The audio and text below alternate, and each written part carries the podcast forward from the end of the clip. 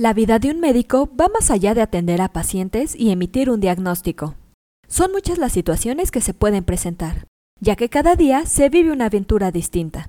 Mientras que el aspecto legal es uno de los más importantes y a veces no se menciona a profundidad en la universidad, dentro de los diversos trámites a los que estás obligado a redactar en caso de ser necesario, se encuentra la carta de consentimiento válidamente informado. Pero ¿sabes cuándo y cómo se debe elaborar? En este episodio te decimos cómo. Comenzamos.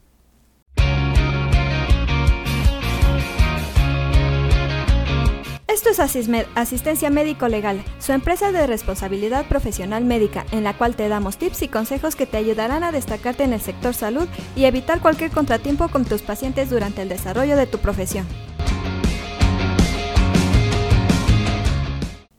Antes de saber cómo llenarlo, es necesario entender en qué consiste.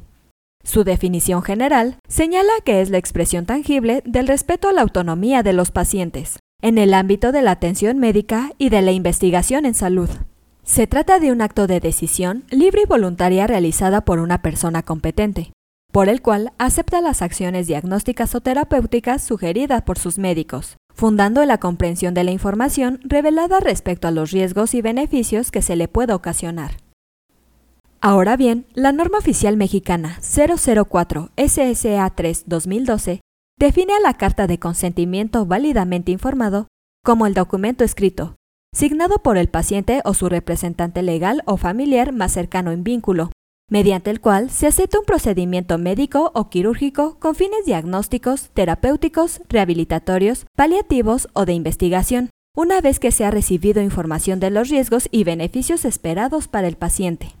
Ya que vimos su definición, es hora de analizar cuándo debe elaborarse. Se debe elaborar de forma obligatoria en cualquiera de las siguientes situaciones. En primer lugar, en el ingreso hospitalario, así como en procedimientos de cirugía mayor. También se elabora en procedimientos que requieran anestesia general o regional, y en salpingocracia y vasectomía, así como en investigación clínica en seres humanos y necropsia hospitalaria. También se elabora en procedimientos diagnósticos y terapéuticos considerados por el médico como de alto riesgo, y en cualquier procedimiento que entrañe mutilación. Con respecto a su contenido, la CONAMED elaboró una gráfica con todos los elementos obligatorios de una carta de consentimiento válidamente informado, y son los siguientes. Nombre de la institución a la que pertenezca el establecimiento. El nombre, razón o denominación social del establecimiento. Necesitas el título del documento, lugar y fecha en que se emite. Descripción del acto médico autorizado. Asimismo, el señalamiento de los riesgos y beneficios esperados del acto médico autorizado. Debes asentar la autorización al personal de salud para la atención de contingencias y urgencias derivadas del acto, atendido al principio de libertad prescriptiva. Tiene que contener el nombre completo y firma del paciente si su estado de salud lo permite. En caso de que su estado de salud no le permita firmar y emitir su consentimiento, deberá sentarse el nombre completo y firma del familiar más cercano en vínculo que se encuentre presente, del tutor o del representante legal. Debes colocar el nombre completo y firma del médico que proporciona la información y recaba el consentimiento para el acto específico que fue otorgado. En su caso, se asentarán los datos del médico tratante. Y por último, deberás asentar el nombre completo y firma de los testigos.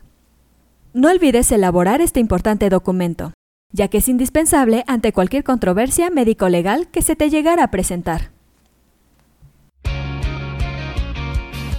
Eso es todo por hoy.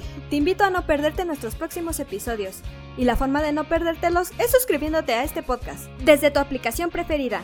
Y si te ha gustado este episodio, compártelo en tus redes sociales, con lo cual estarás ayudando a otros colegas a mejorar dentro de su consultorio o clínica y estarás ayudando a llegar a más personas. Si gustas dejarnos algún comentario o valoración en cualquiera de nuestras plataformas, te estaré muy agradecida, ya que sabré que estás ahí. De igual manera, te invito a que visites nuestra página en www.asistenciamedicolegal.com, así como nuestras redes sociales que son Facebook, Instagram y Twitter. Hasta la próxima.